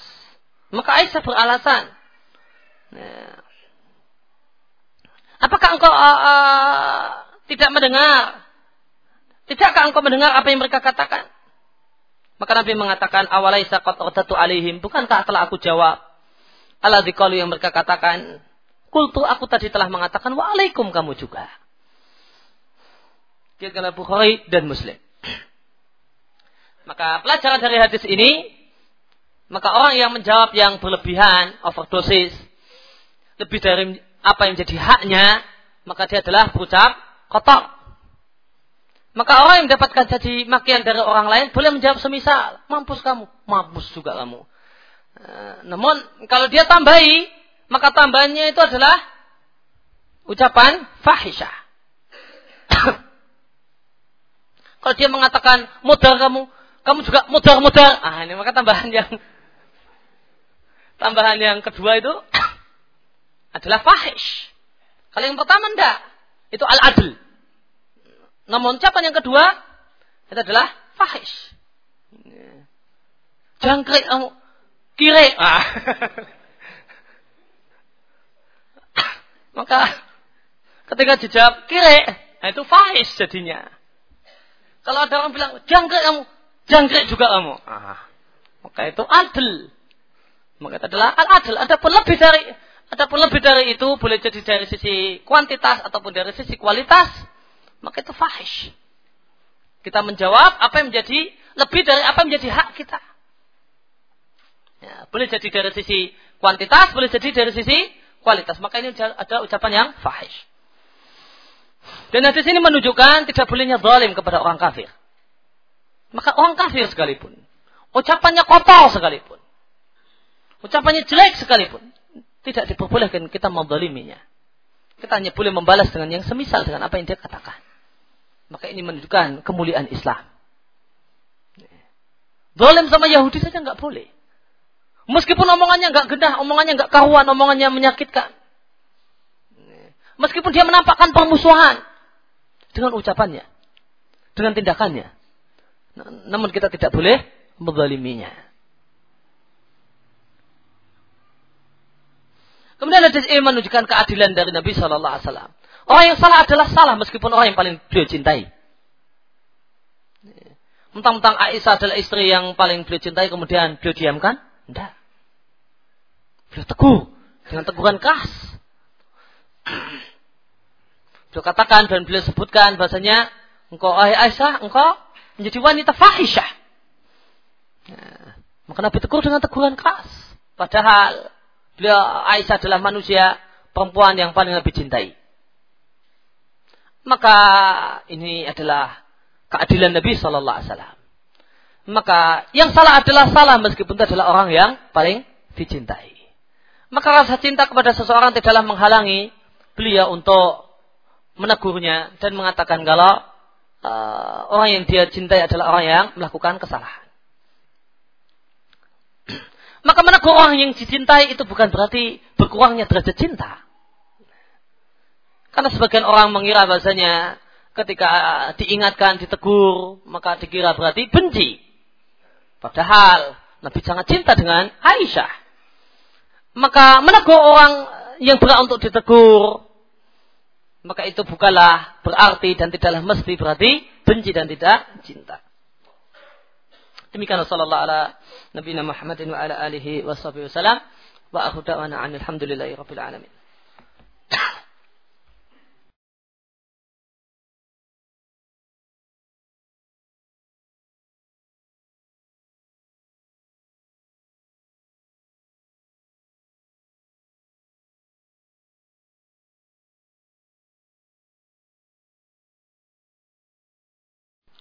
Apakah doa kafaratul majlis kita baca ketika akan meninggalkan majelis-majelis yang tidak formal, cuma kumpul-kumpul, bincang-bincang sebentar? Iya. Maka semua majelis, tidak harus formal.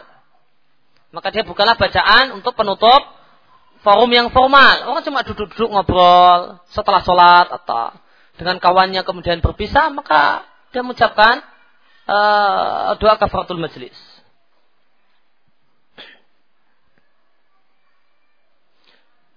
Apakah doanya harus dikeraskan ataukah boleh dibaca hanya di dalam hati? Kalau dibaca di dalam hati, namanya tidak dibaca. Harus diucapkan dengan bibir. Apakah dikeraskan? Maka jika melihat dalam mengeraskannya ada maslahat, mengingatkan kawan untuk juga mengucapkannya, maka insya Allah satu hal yang bagus jika dibaca agak dikeraskan. Dalam rangka untuk tanbih, dalam rangka untuk mengingatkan. Sebagaimana perkataan Abu Hamid Al-Ghazali berkaitan dengan masalah makan bersama. Maka Al-Ghazali mengatakan ketika seorang itu makan bersama dengan orang lain, maka dianjurkan untuk satu hal yang baik dia keraskan basmalahnya. Tanbihan. Dalam rangka untuk mengingatkan, dalam rangka amar ma'ruf nahi mungkar orang-orang di sekelilingnya. Karena mengingatkan, oh ada bacaan. Yang boleh jadi mereka-mereka ini ya, tidak mengucapkannya. Maka dengan mengeraskan itu lebih baik daripada menegurnya. Udah bismillah apa belum? Misalnya sambil sama kawan makan. Udah bismillah belum? Itu sama mengeraskan basmalah itu lebih ringan. Teguran dengan mengeraskan. Dengan agak mengeraskan basmalah dalam rangka untuk mengingatkan orang yang di dekat kita untuk mengucapkan apa yang seharusnya dia ucapkan.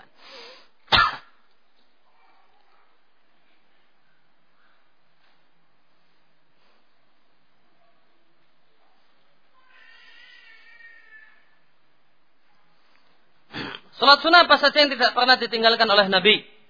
Salat witir dan salat dua rakaat sebelum salat subuh. Demikian juga kalau beliau tidak safar 4 rakaat sebelum duhur. Apakah salat duha adalah salat yang dikerjakan secara rutin oleh Nabi Sallallahu Alaihi Wasallam ataukah tidak? Jawabannya tidak. Salat duha bukanlah salat yang Nabi rutinkan.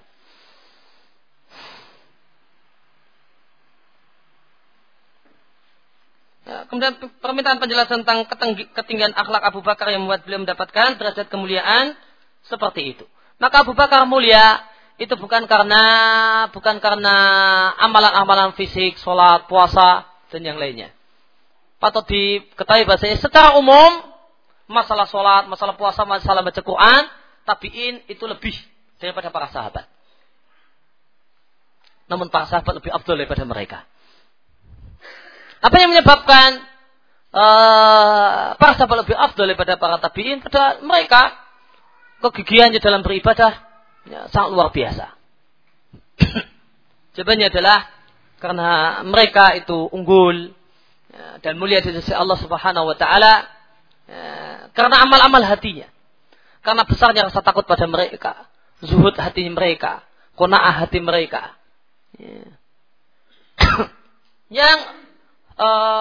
Yang ini menyebabkan mereka menjadi sangat lebih mulia, ya, jauh lebih mulia dibandingkan orang-orang setelahnya. Meskipun orang-orang setelahnya semisal para tabi'in adalah orang yang lebih hebat daripada mereka dari sisi misalnya salat, dari sisi puasa dan yang lainnya.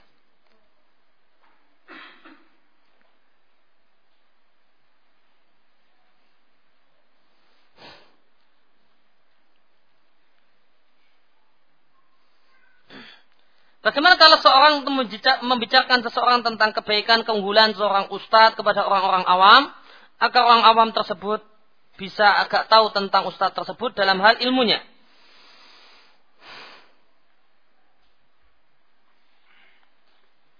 Jawabannya membicarakan kebaikan orang lain, keunggulan orang lain, bukan termasuk riba. Namun itu adalah di antara bentuk cara untuk memotivasi orang untuk melakukan kebaikan.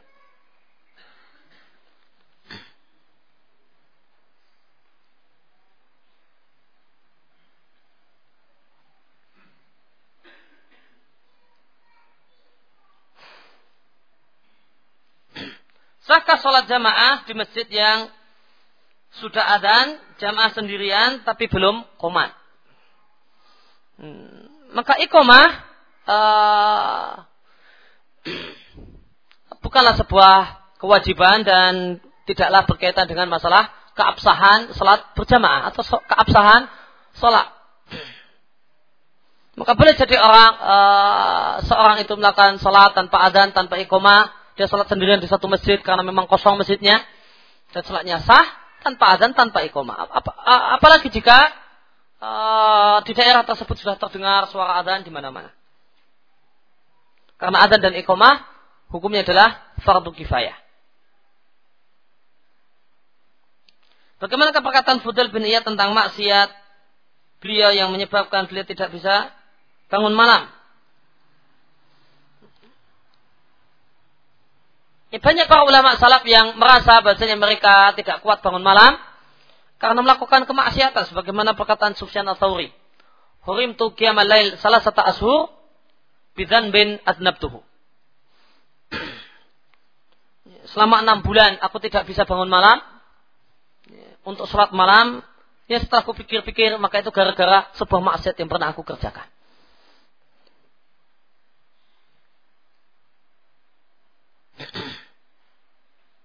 Maka di antara dampak maka hukuman Allah Subhanahu wa taala atas maksiat yang dilakukan oleh sebagian orang adalah orang tersebut tercegah untuk melakukan kebaikan. Berat untuk melakukan kebaikan sebagai hukuman karena maksiat yang dia kerjakan.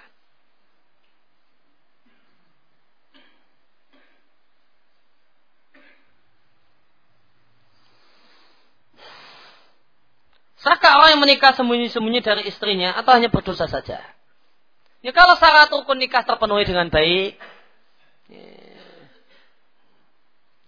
tidak ada yang kurang, terpenuhi, dinikahkan oleh walinya, dinikahkan oleh wali dari si perempuan, dan syarat-syarat yang lain, maka sahnya sah.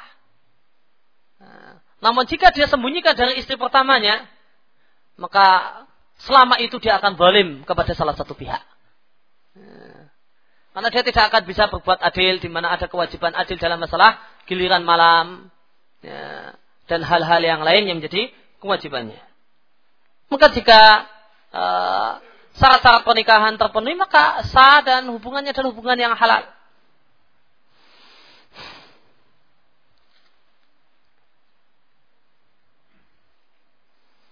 Apa beda antara al-wa'du dan wa'id? Wa'du artinya janji kebaikan, wa'id artinya janji ancaman. Maka janji kebaikan boleh jadi Allah menyayanginya, boleh jadi yang jelas janji kebaikan, memasukkannya ke dalam surga, mengampuni dosa-dosanya atau yang lain. Adapun wa'id maka itu janji ancaman, boleh jadi Allah akan masukkan ke dalam neraka, Allah memurkainya, Allah melaknatnya dan seterusnya.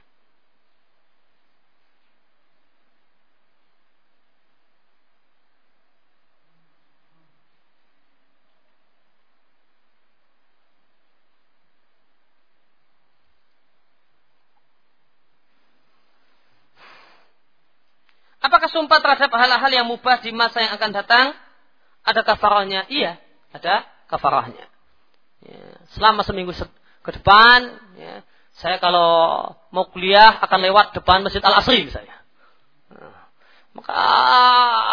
makanya wajib ditunaikan, jika dilanggar maka ada kewajiban kafarah. Apakah berdusta kepada ibu tentang masakan enak padahal tidak enak?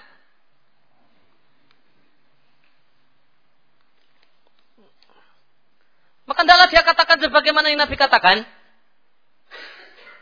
ketika makan di rumah istrinya dan tidak ada lauk kecuali cuka. Cuka enak? Nggak enak. Maka Nabi SAW mengatakan nikmal adimul khal, sebaik-baik lauk adalah cuka ketika nggak ada yang lainnya. Nabi katakan sebaik-baik lauk adalah cuka. Ini bukan bicara sesungguhnya. Dan ini adalah benar. Gak ada yang lain. Di depan yang ada cuma cuka. Di depan yang ada cuka, ya itulah sebaik-baik lauk. Ya. Kalau di depan cuma ada kupo, ya sebaik-baik lauk adalah kupo. Enggak ada yang lain. sebaik-baik masakan, masakannya ibu. Padahal asinan misalnya. Ya karena nggak ada yang lain yang mau dimakan ya. Satu-satunya yang ada di rumah yaitu ya maka itulah sebaik-baik masakan.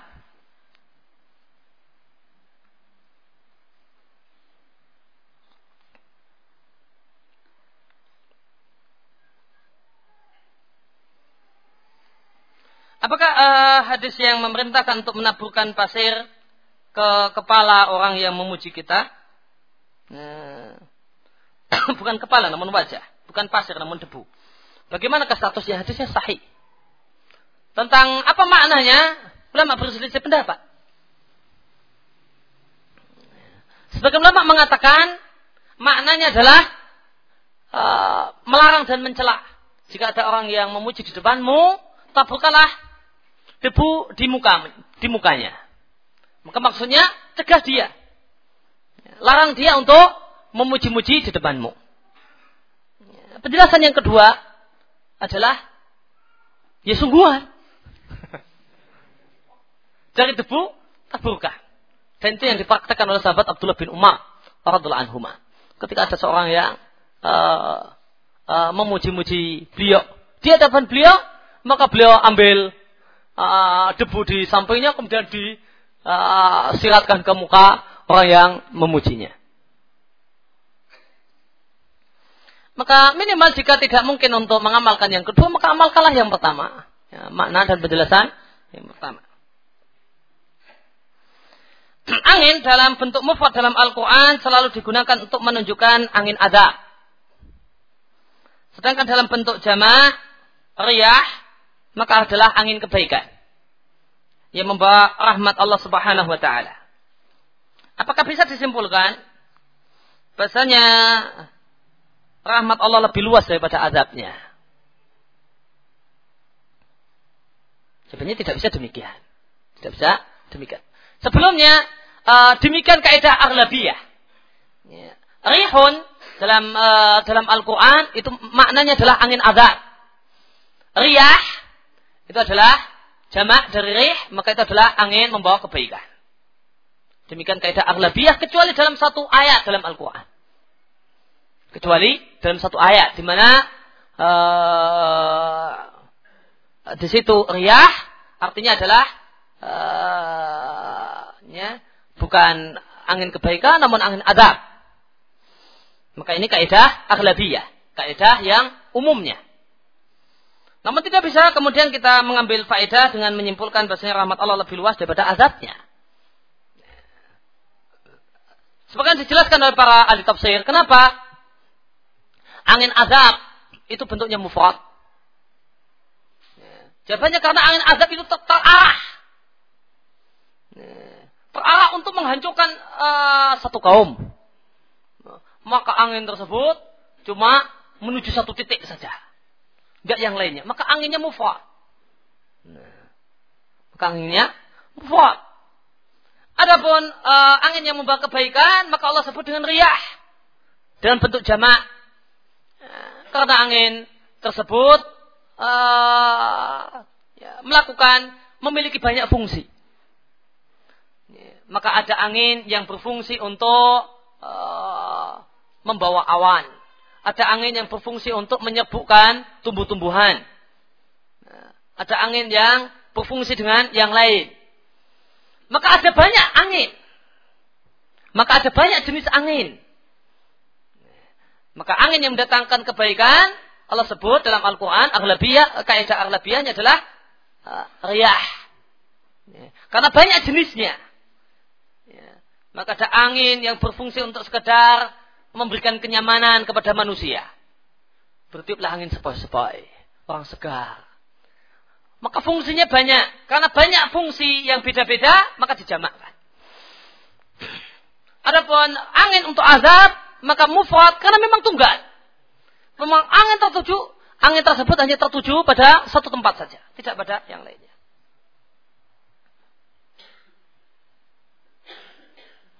Kapan sebuah janji tidak perlu mengucapkan insya Allah?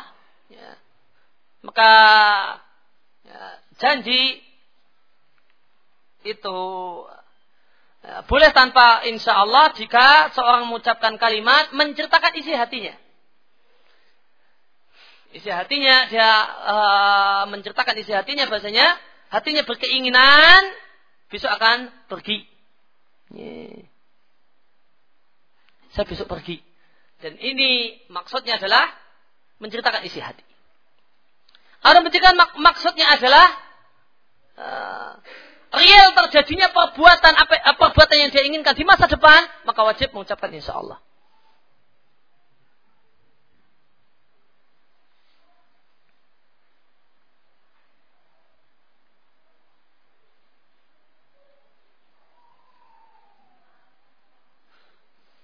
Al-Wa'du dalam surat Al-Mulk ayat 25 diterjemahkan dengan ancaman azab. Allah alam penjelasan tentang masalah ini. Pada asalnya secara bahasa wa'du dengan wa'id berbeda.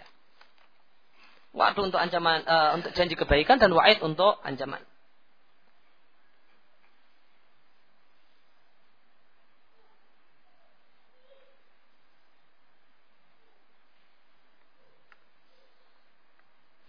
Jika lupa membaca doa kafaratul majlis sebelum berdiri dari majlis, apakah sah membacanya ketika berdiri? Bagaimanakah jika ingatnya setelah berpisah dengan kawan bermajlis? Jika baru sebentar, jika jedanya sedikit, insya Allah bisa diucapkan. Dan jika jedanya sudah lama, ingat setelah setengah jam yang lewat, maka fatal mahal. Maka tempat untuk tempat yang disyaratkan untuk mengucapkan doa kafaratul majlis telah berlalu. Apakah diharuskan bergeser ketika sholat jika anak biasa bermain di sekitar tempat sholat dan terkadang posisinya tepat di tempat sujud dan memungkinkan rukuk tepat menghadap wajahnya? Jawabannya tidak harus geser. Ya, kecuali jika dia tidak memungkinkan untuk sujud dengan sempurna, ya, maka bisa bergeser ke tempat yang lebih longgar, ya, agar bisa sujud dengan lebih baik. Bolehkah kita berdusta untuk menutupi aib? Jawabannya tidak boleh. Dusta yang dibolehkan tadi 3 hal yang telah disebutkan. Adapun selain itu, maka yang masih terbuka adalah tauriyah.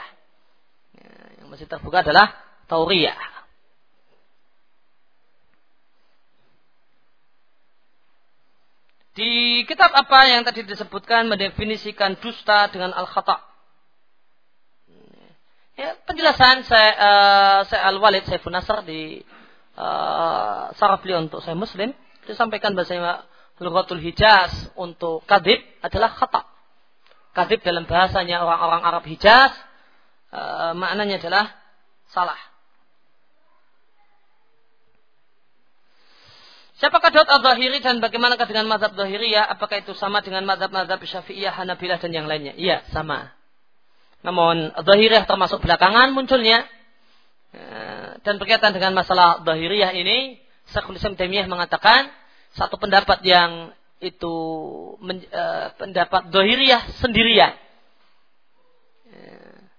Satu kaidah yang disampaikan oleh Syekhul Islam Taimiyah di Majmu' Fatawa, kalau nggak salah jilid yang kelima, beliau mengatakan bahasanya semua pendapat yang menjadi pendapat Zahiriyah sendirian adalah pendapat yang keliru. Maka jika itu satu pendapat yang semata-mata hanya dimiliki oleh Zahiriyah, maka bisa dipastikan jika ditimbang, ditelaah, maka itu ada pendapat yang keliru. Apa beda sumpah dengan nazar? Sumpah dengan nazar jelas berbeda. Seorang yang bernadar, maka seorang itu mewajibkan dirinya untuk melakukan sesuatu. Saya wajibkan diri saya untuk melakukan demikian-demikian. Sedangkan seorang yang bersumpah, maka seorang yang mengatakan demi Allah saya akan melakukan hal semacam ini. Maka sumpah dan nadar ada titik kesamaan, sama-sama mengharuskan untuk melakukan satu hal. Yang boleh jadi sebelum disumpahkan atau dinadarkan, maka itu tidak wajib. Namun maksud pokok dari nazar adalah mewajibkan pada diri kita untuk melakukan satu hal, dan itu masih di masa depan. Sedangkan sumpah bisa jadi berkaitan dengan masa depan dan bisa jadi berkaitan dengan masa silam. Bagaimana dengan ucapan saya tidak akan melanjutkan hubungan ini yang ada dalam konteks ta'aruf? Ya ini ya sekedar pernyataan yang bisa jadi diralat. Oh, maaf ternyata tak ralat, ya, bisa kita teruskan. Insyaallah ini bukan termasuk nazar. Demikian sallallahu ala nabiyina Muhammadin wa ala alihi washabihi sallam. Alhamdulillahirabbil alamin. Subhanakallahumma wa bihamdika asyhadu an la ilaha illa anta astaghfiruka wa atubu ilaik.